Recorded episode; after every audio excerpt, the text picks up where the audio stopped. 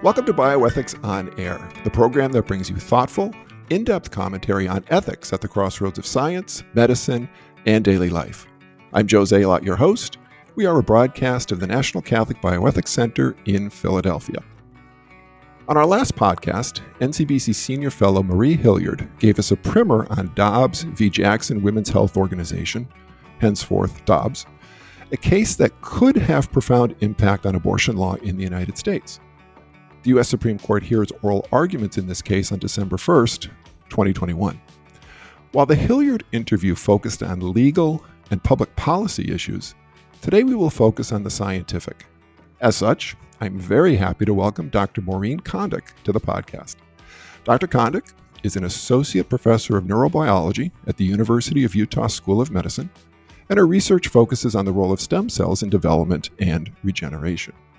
She is also an associate scholar of the Charlotte Lozier Institute and a corresponding member of the Pontifical Academy for Life. Our interview will focus on two primary topics. The first topic, and one that is really at the heart of the abortion debate, concerns a scientific perspective on when human life begins.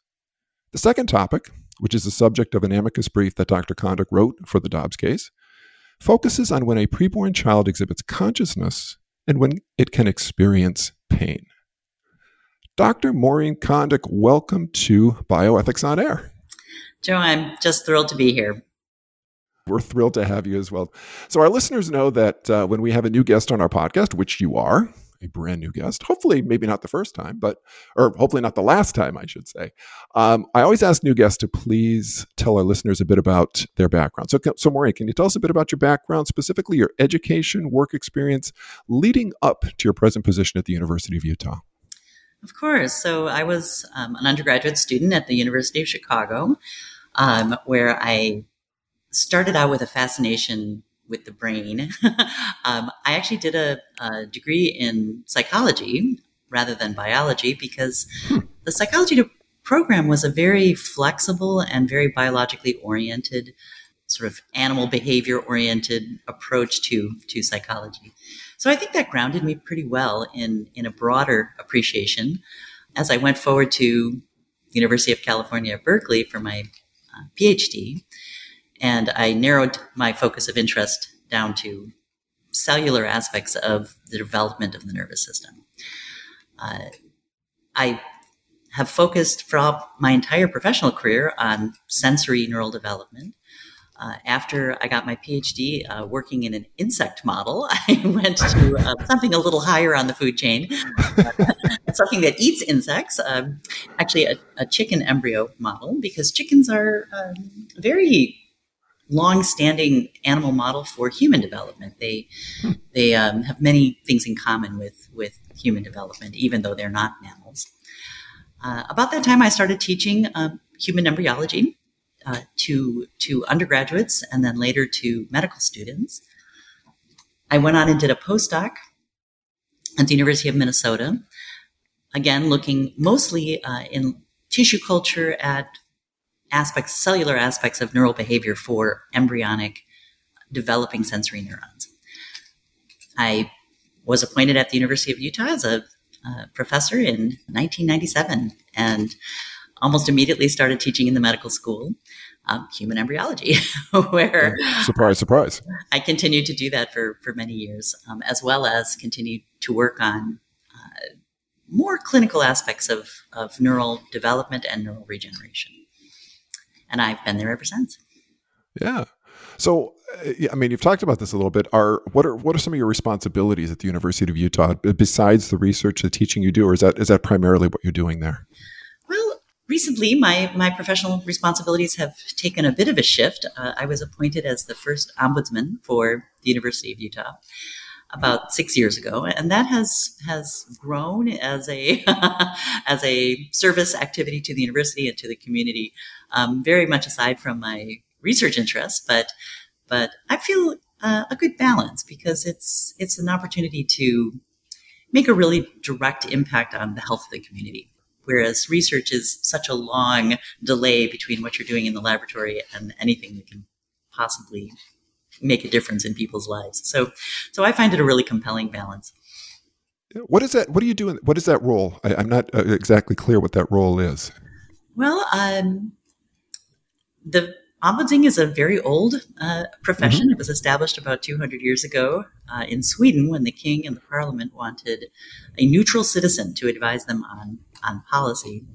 Um, okay. What it has evolved into um, over over the decades has been essentially informal conflict resolution. So similar to okay. mediation, perhaps, okay. um, but but largely working with individual people to help them identify um, what what their concerns are, what the tools and resources available to them to address those concerns might look like, and helping them work through. Okay, if you took this route, what would be the pros and the cons? How would how would that play out? And and helping them to get to a resolution or a path forward that they that they're comfortable with. Hmm. Very interesting. Huh. Maury, tell us a bit about your work with the National Science Board, and also I'd like to hear a little bit about your work with the Pontifical Academy for Life. they're they're um, in some ways uh, very similar, and in some ways very different. so both of these boards are, are, the Academy and the board are um, are involved in interpreting science policy as part of a larger group of individuals who all have different areas of expertise. So, starting with the National Science Board, the National Science Board was established when the National Science Foundation was established as a uh, governing board uh, charged with oversight of the National Science Foundation and also with providing accurate scientific information to the president and to Congress, either upon their request or upon our own initiation. If we feel that there's something they, they need to know about and we need to give them accurate information, that's part of our task. So uh, we are a group of 20, 24 people who come from various scientific disciplines. They're all appointed by the president directly. Their terms are about six years, so they um, overlap very often different administrations. And I have to say, it's been it's been quite an honor and uh, a, great pleasure to work with this group of people. I I find them all amazingly accomplished, uh, very thoughtful, and uh, brilliant, brilliant individuals. So so it's a it's a it's a wonderful group, and they are surprisingly apolitical, really concerned with really? benefiting the country, benefiting the scientific enterprise in the country and providing accurate scientific information. So that this has really been quite an honor for me to be part of this this august company. um, similarly, the Pontifical Academy is uh, a much larger group, um, several hundred people from all over the world who are again appointed by the Pope to the Academy, and their function is to uh, provide accurate information to to the Vatican about a wide range of scientific issues. So mostly these are life scientists, so either physicians mm-hmm. um, or researchers such as myself, but also people who are theologians, uh, religious, and um, some attorneys even. oh no! Provide, oh my goodness! Yes, a balanced oh no perspective on on some of the, the more challenging, controversial um, issues facing facing not just uh, Catholics, but the world in general. So we've taken on a number of um, pretty tough issues, uh, palliative care, for example. Yep. Um, which which we've made a lot of progress in, and right now I'm uh, working on as part of a group looking at the topic of human genome engineering. So with the advent of uh, new technologies in the last few years, most notably um, CRISPR mediated gene editing, which greatly expands the power of this approach, uh, it also opens a lot of potentially quite disastrous and frightening doors. so, so yeah. we're we're oh, yeah. that's considering considering that that um, technology and trying to put it in a uh, a perspective that is both accurate and uh, accurate and and fair. You know, not not either being overly cautious or overly overly pessimistic or overly optimistic. Got it. All right, good. Well, let's let's move into the uh, into the meat and potatoes, so to speak, of, of the interview today. So, The first topic we're going to address is the question of when does human life begin? So, in your brief for the Dobbs case, you state that the Supreme Court's quote, current approach to abortion is hamstrung by 50 year old precedents based on outdated, maybe even archaic science, unquote. How is the science outdated? Well, science is an ongoing endeavor, and 50 years is a very long time. so right. we, oh, have, yeah. we have learned a tremendous amount um, since, uh, particularly Roe v. Wade was was originally decided, uh, where a component of that decision was the justices essentially saying nobody really knows when life begins and if mm-hmm. science can't tell us an answer to that question how could we as as mere supreme court justices dare to take it on. So we're just going to punt. we're not going right. to we're not going to adjudicate on this question at all. But we're going to look rather at the issue of um, when is there a compelling state's interest to protect uh, developing human life. And I think I think in the intervening period we've we've learned an awful lot about human embryology and I honestly think that the answer to the question of when life begins is pretty much incontrovertible at this point. We, right. know when life begins, and it begins at the instant of sperm egg fusion. Right. Yeah, I'm just wondering, uh, I, I, and I've always kind of wondered this about 1973. And, and and feel free if you if you don't, you know, if if you don't know the answer to this question, but was there evidence, scientific evidence about when human life begins back in 1973 that it, it, may have been controverted or is I, I, guess i'm trying to figure out is is what the justices said how accurate was that claim mm-hmm. that there's no um, there's no consensus when life begins? Back in well 72 really i guess is when they would have heard the case and then when it came out in january of 73 just i don't know if you have any comments on that. I think i think it's always a dangerous task to go back and look at history through the lens of modern modern understanding. Right. Yeah i think at the time there were there were there was ample data that, from my perspective, would have resolved the case the, the question quite clearly in favor of what the current evidence also um, indicates.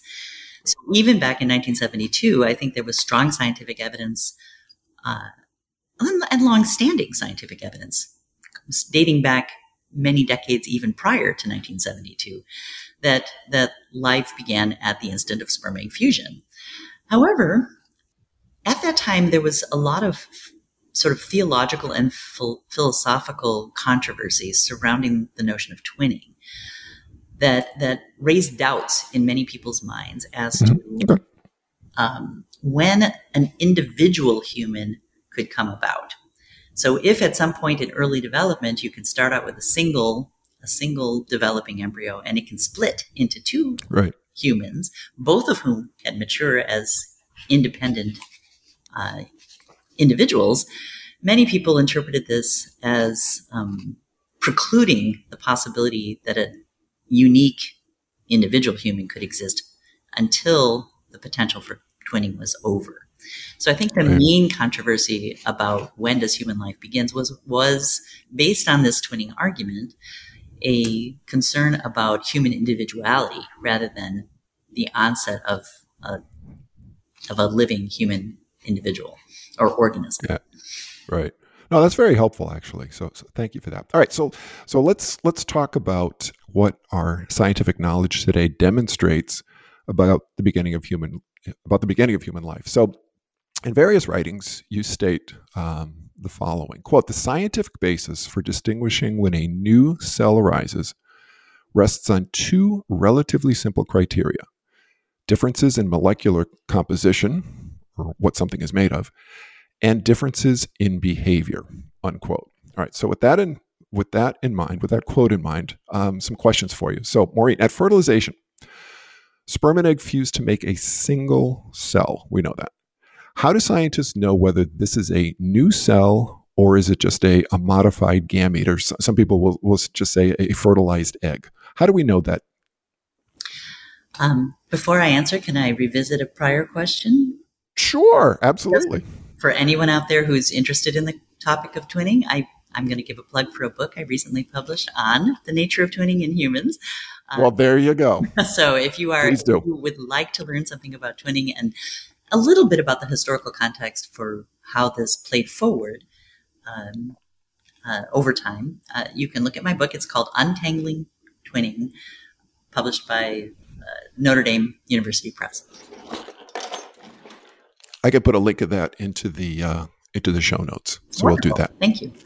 But Great. to return to your question of um, how is it that we know that the cell that's formed as a consequence of sperm egg fusion is is a new cell rather than simply a modified gamete. Right. Well, we know uh, this is this is a common question in in scientific investigation. We are often faced with making a judgment about whether we have formed a new cell in the laboratory or formed a new cell in an embryo, or perhaps whether it's just a modification or a different state of, of an existing cell. And that's where the two relatively simple criteria come, come into play. Uh, when, when a new cell comes into existence, it will be made of things that are different from the cells that give rise to it.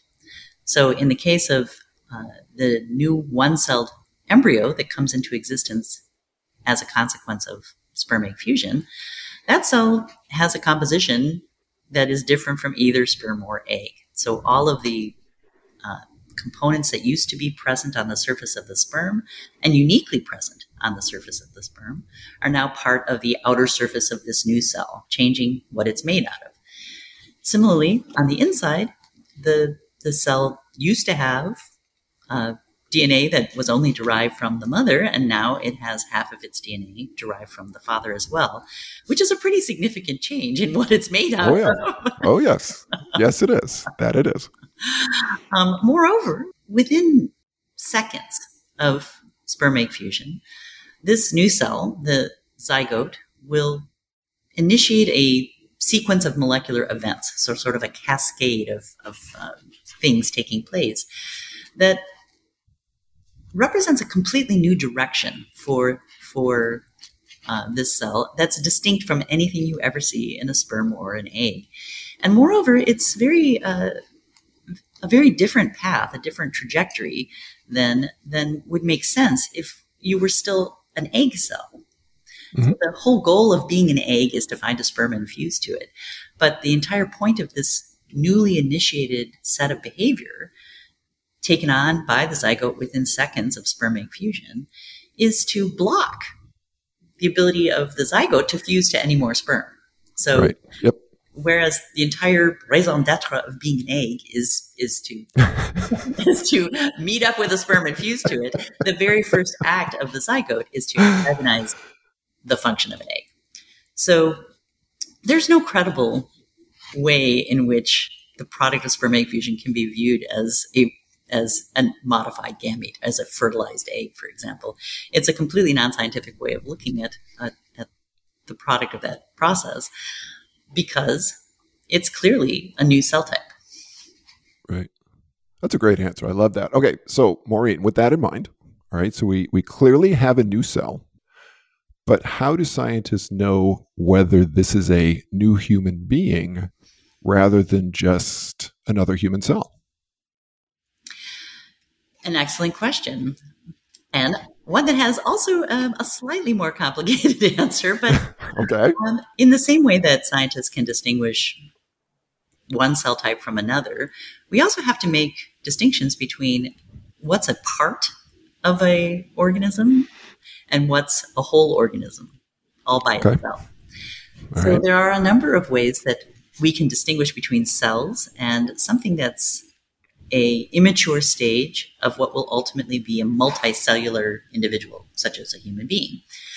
And those criteria are pretty pretty unambiguous for distinguishing between cells that act entirely for themselves um, and developing organisms that act for the sake of the entity as a whole. So I think I, though many people will, you know, some people list 10 criteria, some people list 20 criteria. I think all of the criteria really can boil down to um, four general classes. So okay.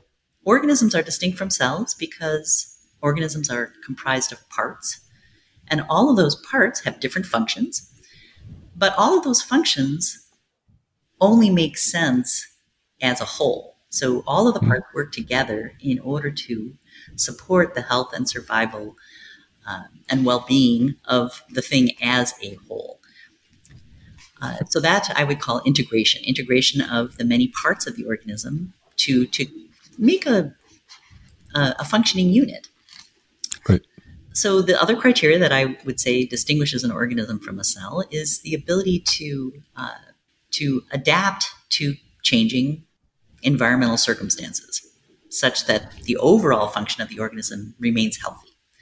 So, unlike cells, we as multicellular organisms have ways of compensating for changes in oxygen or nutrition or temperature or other things Right. so that our overall function remains constant and healthy.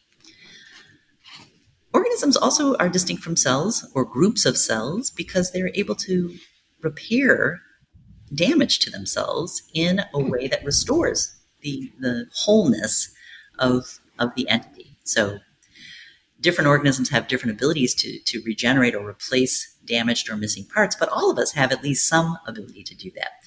And surprisingly, embryos do it amazingly well. you can, you Really? can deliver catastrophic wounds to embryos, and shockingly, they, they are able to regulate Really? processes, repair those injuries.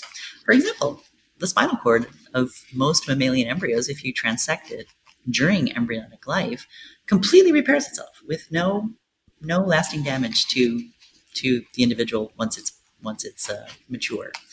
Really? Quite unlike what happens to to the mature spinal cord if it's damaged. Right. Exactly. So, so there are changes over time, for example, and in particular, embryonic stages appear to be much, much better at, at repairing injuries than we are once we become adults. I never knew that. That's fascinating. So It really is. the last criteria so we have integration, we have adaptation, we have um, uh, the ability to to regenerate or repair injury. The other thing that is distinguishing of distinguishes embryos from cells is or organisms from cells is that organisms undergo development.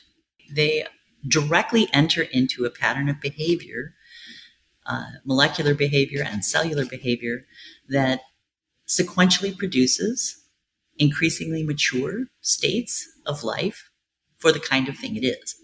So, an embryo will immediately initiate a, a unique sequence of behavior and molecular events that can only be understood as a progress towards the next most mature state of that very kind of thing that it is. So the ability to undergo development is, is I think, for multicellular organisms such as us, the defining feature of an organism. Very interesting. Maury, can you give us some examples of how a one cell zygote, uh, how does it act like an organism? well, um, the immediate thing that the one-celled embryo or zygote does is to produce two cells. Okay. and then those two cells will divide to produce four cells. And there is a growing body of evidence that even at the two cell stage, so at the first sort of cellular event that the zygote produces, uh, there are differences in the developmental capabilities and the molecular composition of the two daughter cells that are generated.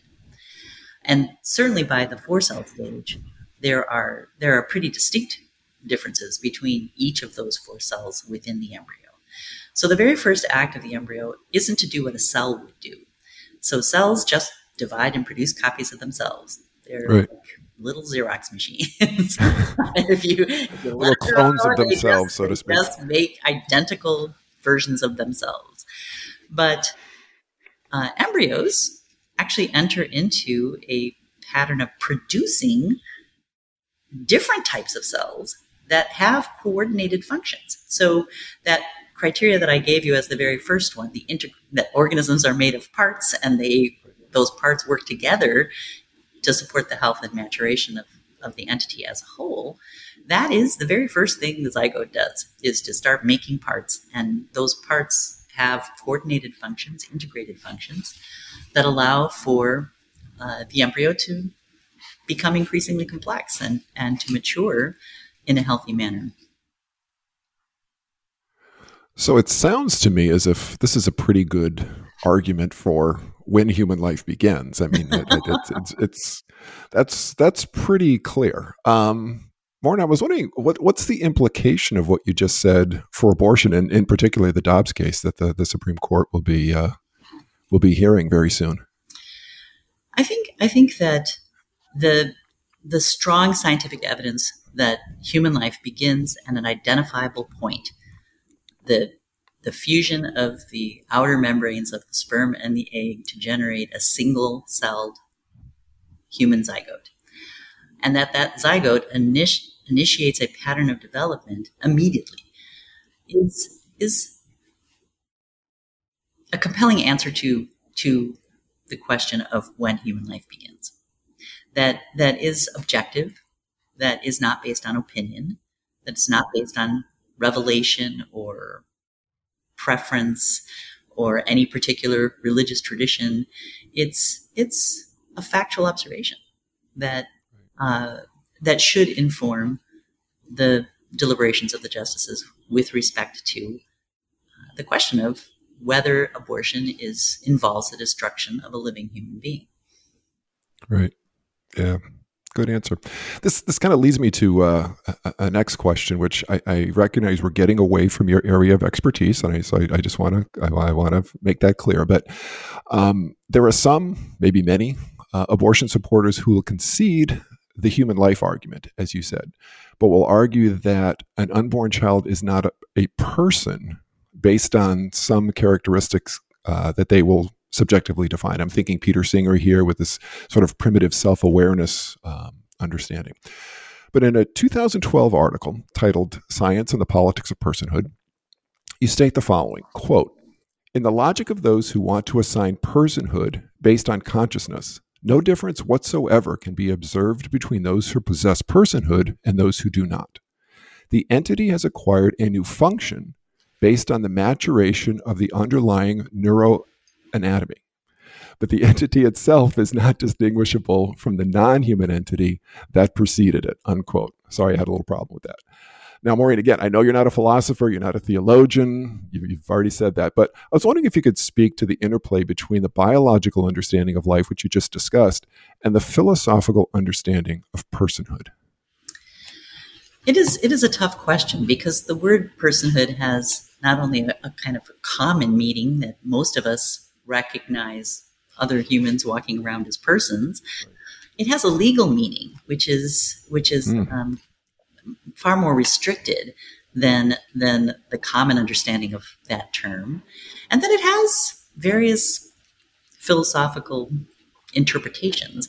Uh, one of which you mentioned the the tendency of people to assign value or personhood to to another individual based on based on some criteria that they that they mm-hmm. have identified.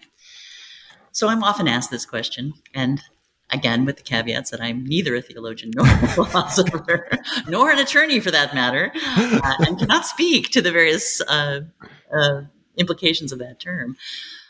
In my experience, and in my own thinking, there are really only three ways that people assign value to to another person.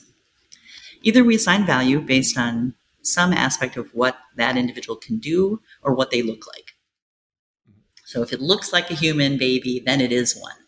Or if it has the capability for consciousness, then it's a human. Or if it has the ability to survive independent of the mother, so it's now people will term that viability, although clearly an embryo or a fetus that cannot survive independent of the mother is totally alive, but it's just right. not independently right. able to survive.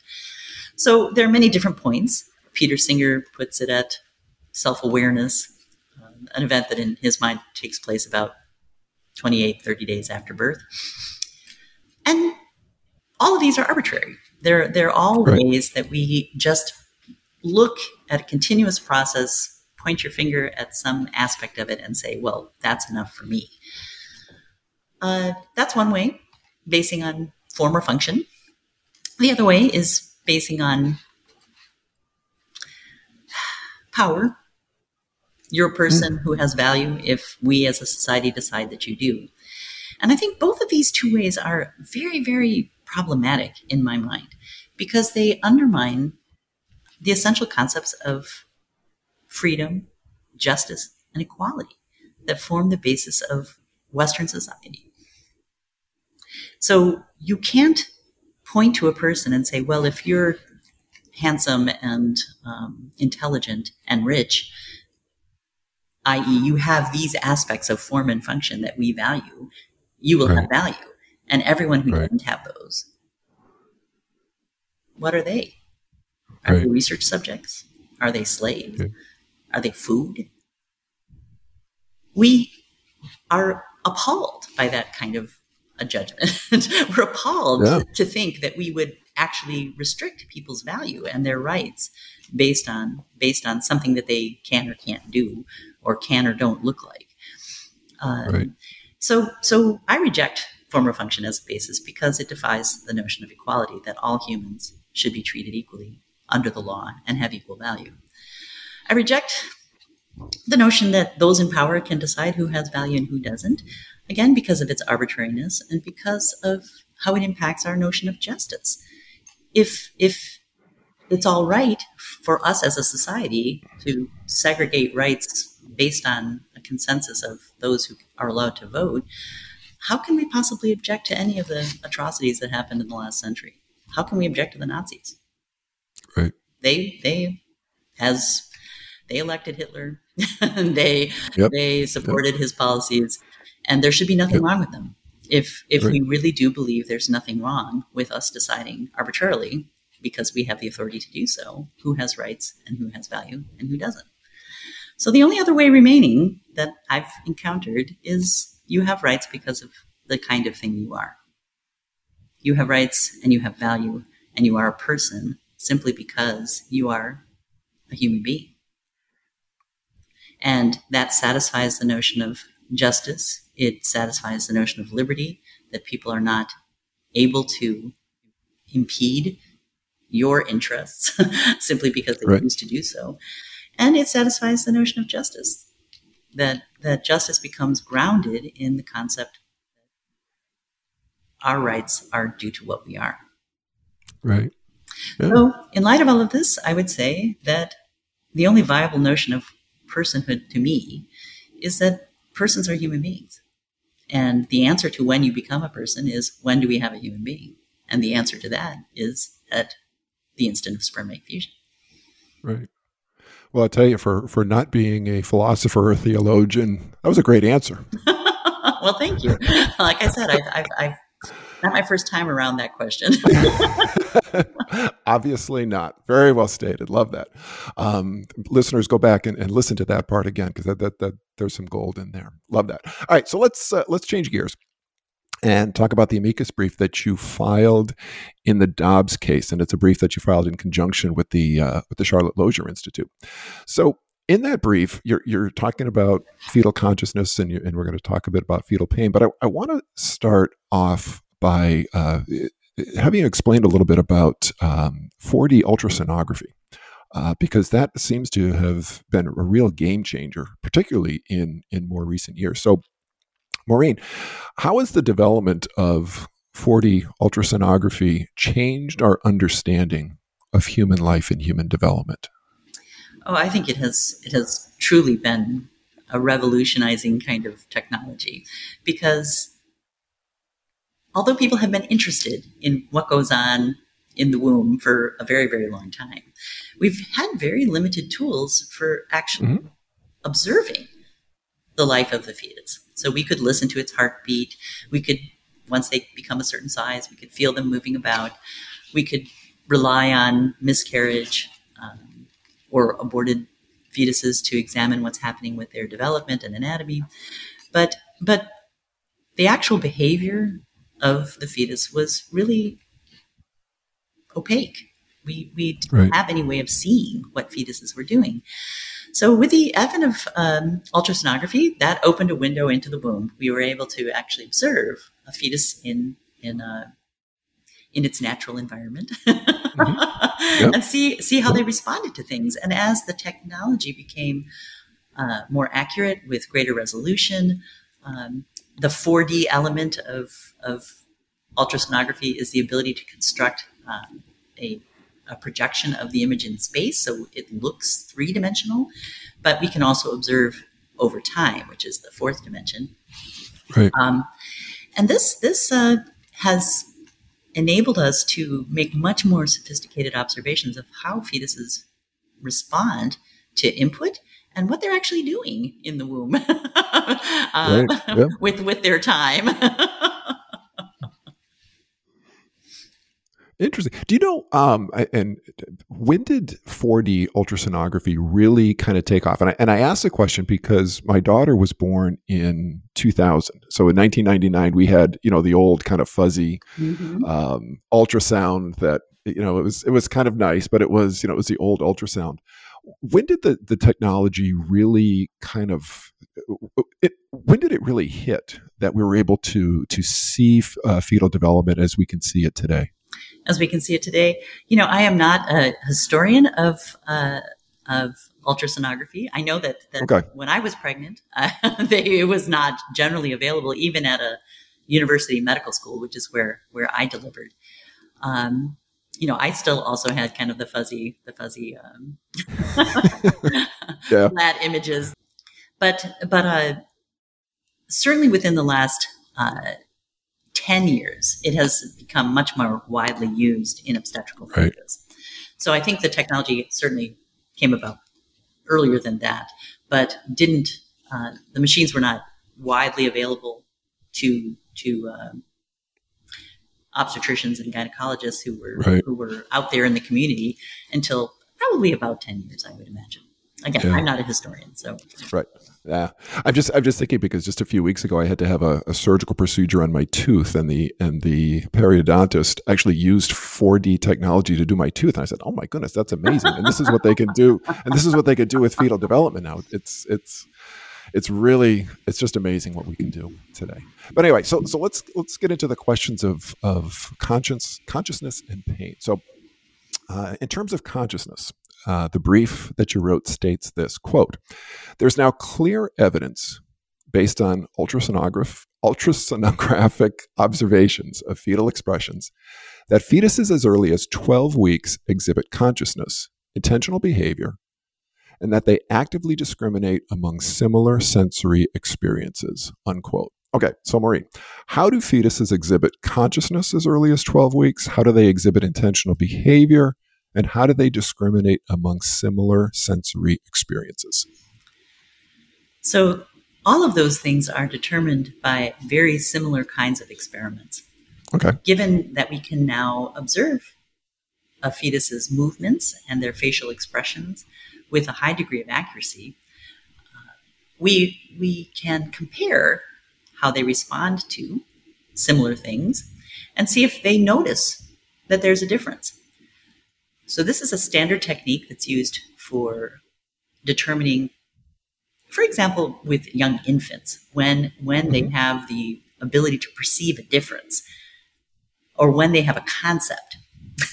Piaget was famous for doing these kinds of experiments, not only on his own children but on other people's children. um, where where if you want to see if if an infant, for example, recognizes you put two balls on the table, you cover them up with a cloth, and then you sneak a third ball underneath and take the cloth off. Is the child surprised by that? Do they actually have the ability to understand number constancy, to to perceive that there's been a change in, in the number of balls present under the cloth? And you detect that by a change in their behavior, by the fact that they they startle or if you have a pacifier in their mouth, they start sucking faster because they recognize right. something yep. exciting is happening here that they recognize yep. as different. So we can now do those same kinds of experiments with fetuses. We can we can determine that they um, will distinguish based on the changes in their behavior between between different kinds of sounds, different kinds of actions that the mother might take. And we can also, by examining their movements, for example, the movements of their hands and their legs, uh, get a sense of what's going on in their heads when they're doing this. Are they flailing around randomly, or do they have some understanding of what it is they're they're doing when they're moving? And are they planning their actions according to that understanding? So, for example, um, many of your listeners might be familiar with the, the science of analyzing the movements of athletes, right? We will mm-hmm. yep. film them with high degree of accuracy, and then you know we can take apart microsecond by microsecond, you know, what they're moving, is their activity efficient, are they are they achieving the optimal performance that you would hope that they could achieve? We can kind of do the same thing with the fetus now and determine whether or not their hand movements, for example, show intentionality. So if they're flailing, then there's no change in the speed of the movement until they impact something. So right. If they swing their hand out and they have no intention to move their hand in any way, it's just a random behavior, um, then their hand is going to move at a constant speed until it hits something that stops it. But what you observe in fetuses is that when they're moving their hands, for example, towards the uterine wall, that's exactly how it goes. They they right. move it at a constant speed until it slams into something that stops it from moving.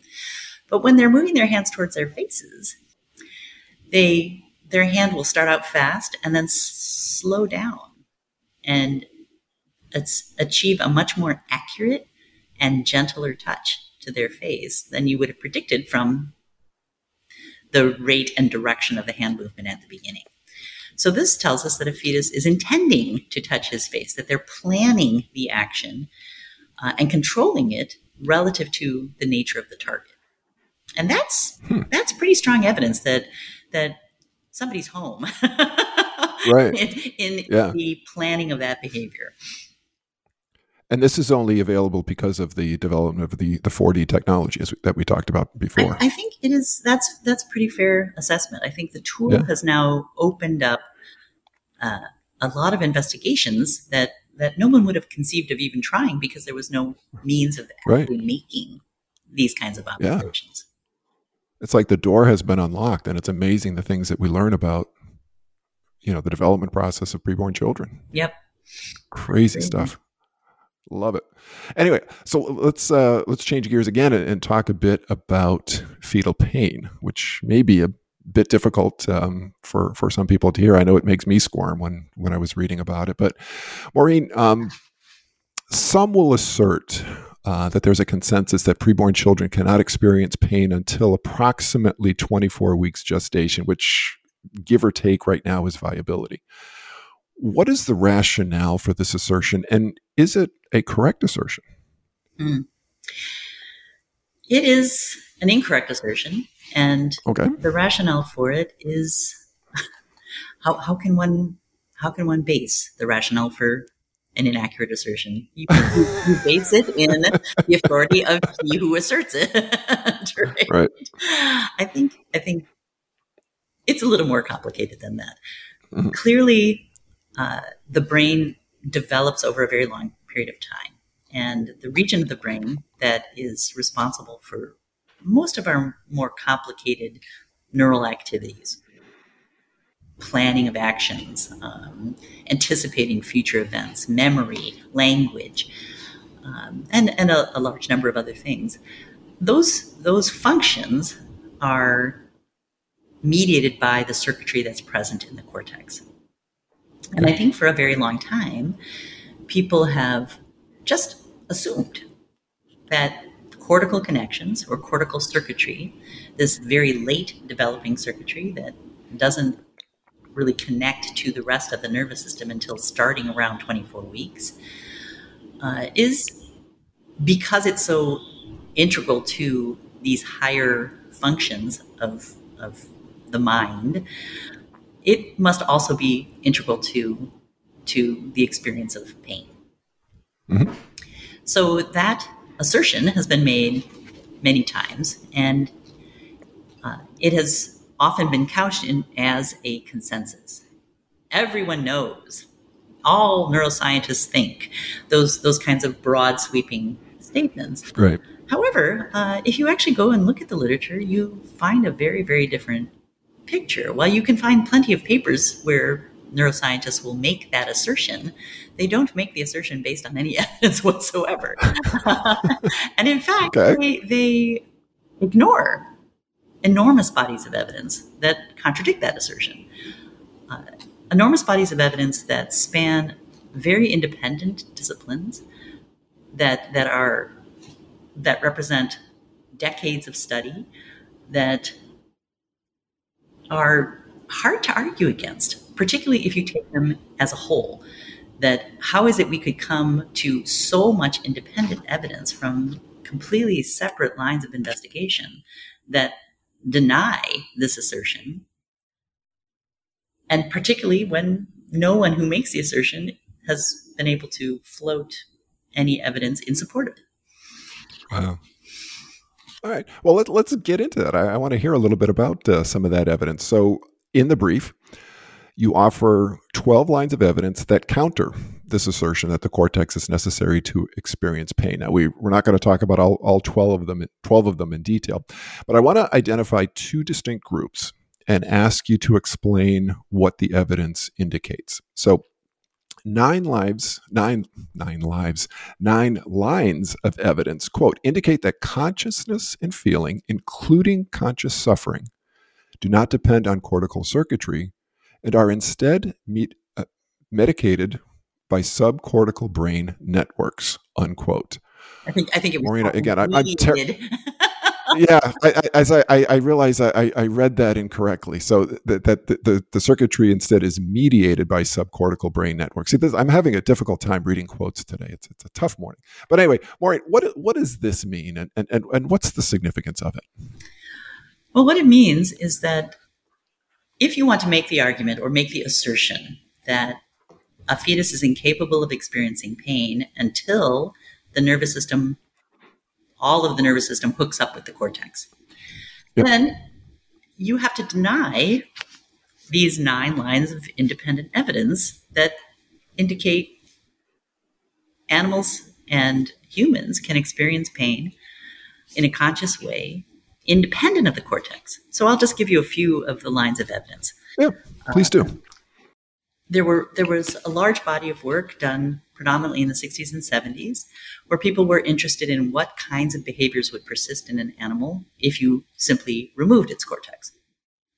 And the conclusions of all of those types of experiments are absolutely unambiguous. The animals without a cortex remain conscious and remain responsive to pain.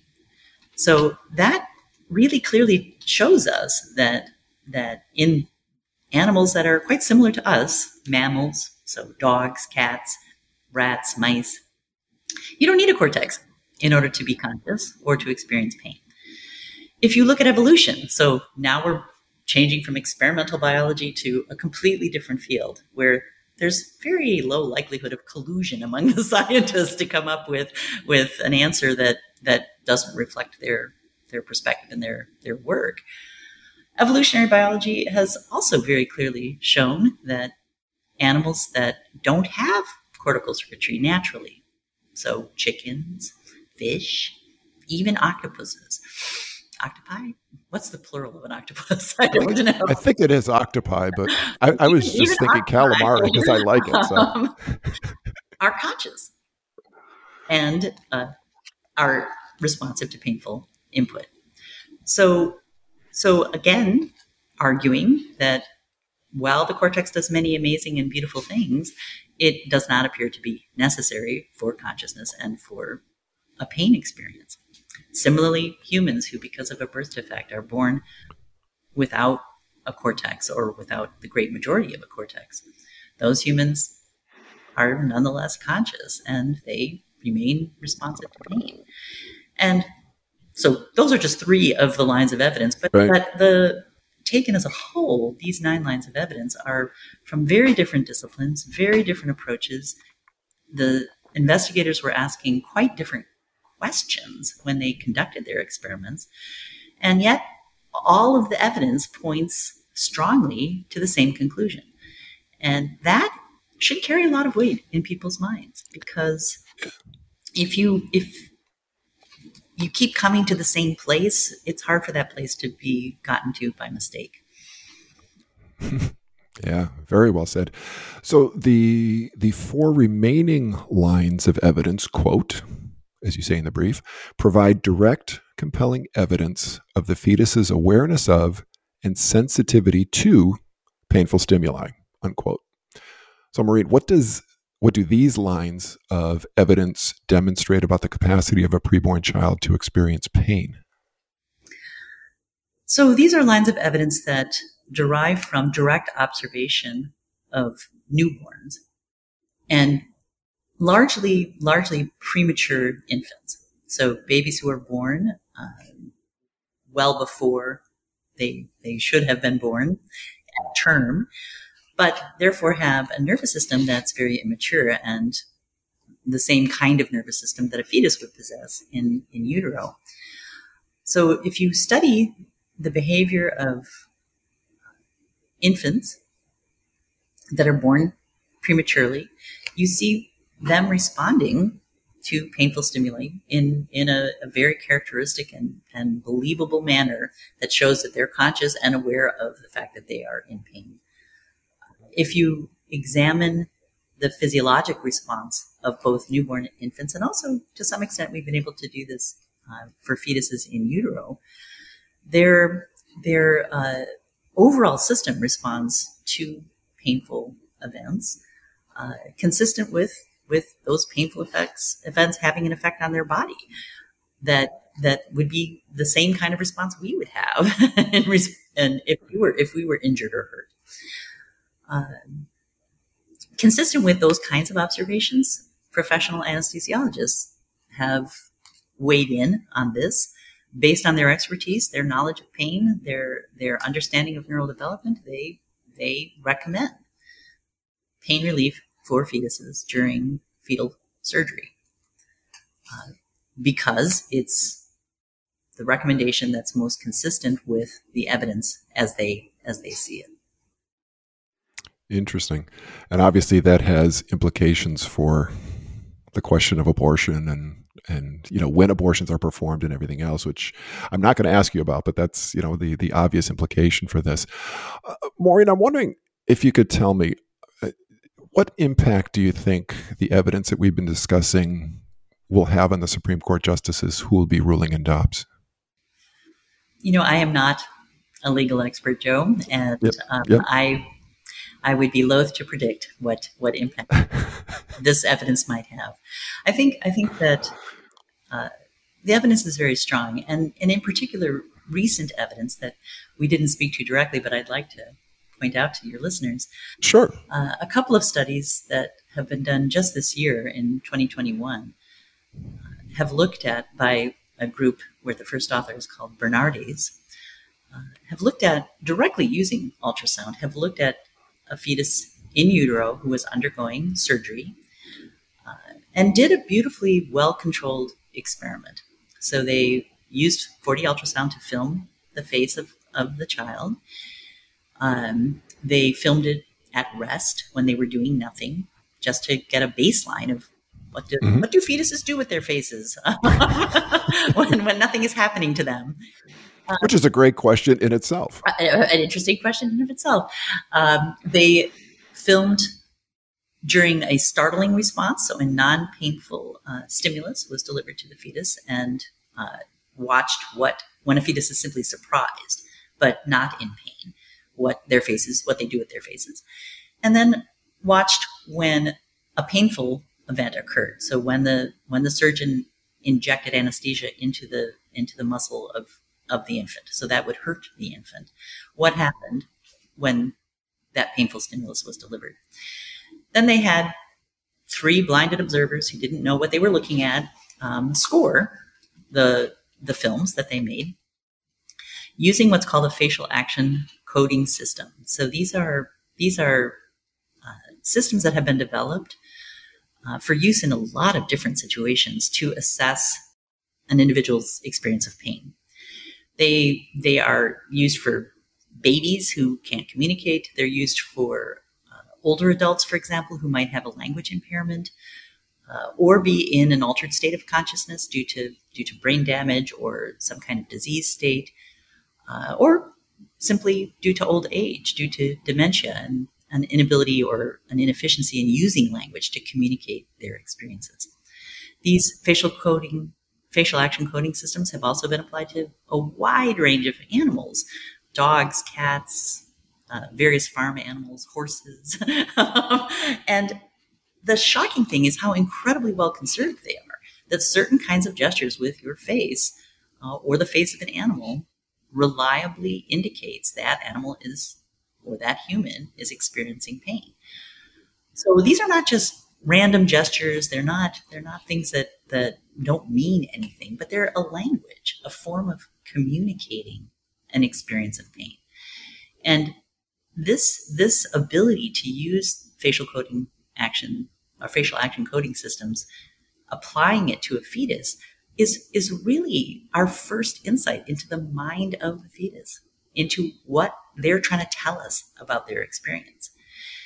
And the results of these Bernardes studies are very strong. They show that fetuses use, communicate with their faces uh, an experience of pain only when they are being jabbed with a needle and not right. they're just yeah. hanging out or when they're surprised by something. Um, so the initial study that was published in January of 2021 looked at a fairly large number of fetuses undergoing in utero surgery um, and showed that the average age of the fetus was about 29 weeks. So it didn't speak to the question of whether the cortex was required because these were relatively old, old, older fetuses. But um, those results by the same group have now been expanded to a fetus at 21 weeks. And they show remarkable, I mean, easy to interpret pain related facial gestures that are specific to when the fetus was experiencing pain. Hmm. If you if you uh, we, you may want to link for your readers to to those two Bernardes studies because if they have access to them either through their library or through through a local university, they can actually look at the, the videos, which are very compelling, very very hard to to not be moved by um, the strength huh. of the evidence. I'll have to I'll have to try to find them and and link them in the show notes. Wonderful. Very interesting. Very interesting things. Maureen, I'm going to ask you a question that you may or may not want to answer, and feel free not to answer it. But if you had five minutes alone with the Supreme Court justices, what would you say to them? I think what I would like to say is the facts matter.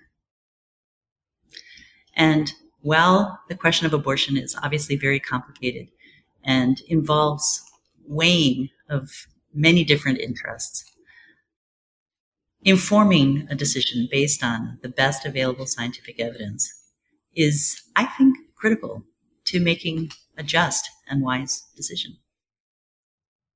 Very good. Again, very, very well stated. Before we uh, conclude, I was just wondering uh, if uh, uh what besides this podcast, um, what other resources would you suggest for our listeners to help them learn more about in utero human development? Hmm. You know, it's a complicated topic, and there are many of, of, many very good websites that are mostly geared towards expectant mothers that go okay. over um, the the basics of, of human development. I know the Lozier Institute has put together a website called The Voyage of Life that that could be one of those resources for your listeners. Um, I can again refer them to my twinning book if they have interest in that particular topic. Um, so, so those those would be some some places to look or get started. Very good, Maureen. What uh, final words of wisdom do you have for our listeners today? oh, perhaps I would give your listeners the same advice I would give to the Supreme Court justices that that, uh, that science, the scientific facts actually do matter in this, and that not not to let the complexity of the issue be daunting? Because the ultimate question is the question of value is the question of when do we assign uh, rights when when do we believe a developing human is the holder of human rights? And i think answering that is is sometimes answers are challenging in the sense of yeah. they may they may have implications that make make it difficult for us to sit comfortably with them. But there are only so many ways to answer that question. Yeah. Dr. Maureen Condic, thank you for a fantastic interview. This was great. And thank you for joining me on Bioethics on Air. I, it was a pleasure to, to be here. Thank you so much for inviting me. For more information on these topics and other bioethical issues, please visit our website, ncbcenter.org, and subscribe to our publications, Ethics and Medics and the National Catholic Bioethics Quarterly. The views expressed on Bioethics on Air are not necessarily those of the National Catholic Bioethics Center. If you have comments or questions about this or any of our podcasts, or if you would like to subscribe to our newsletter or our Bioethics Public Policy Report, please contact me, your host, Joe Zalot. Archived editions of our podcast are available on our website. Please hover on the Blogs and Podcasts button on the main page and then click Bioethics on Air. Finally, if you enjoy our podcasts and would like to support them, as well as the mission and ongoing work of the NCBC, please go to our website, again, ncbcenter.org, and click on the red Donate button. Thank you for listening, and may God's peace be with you.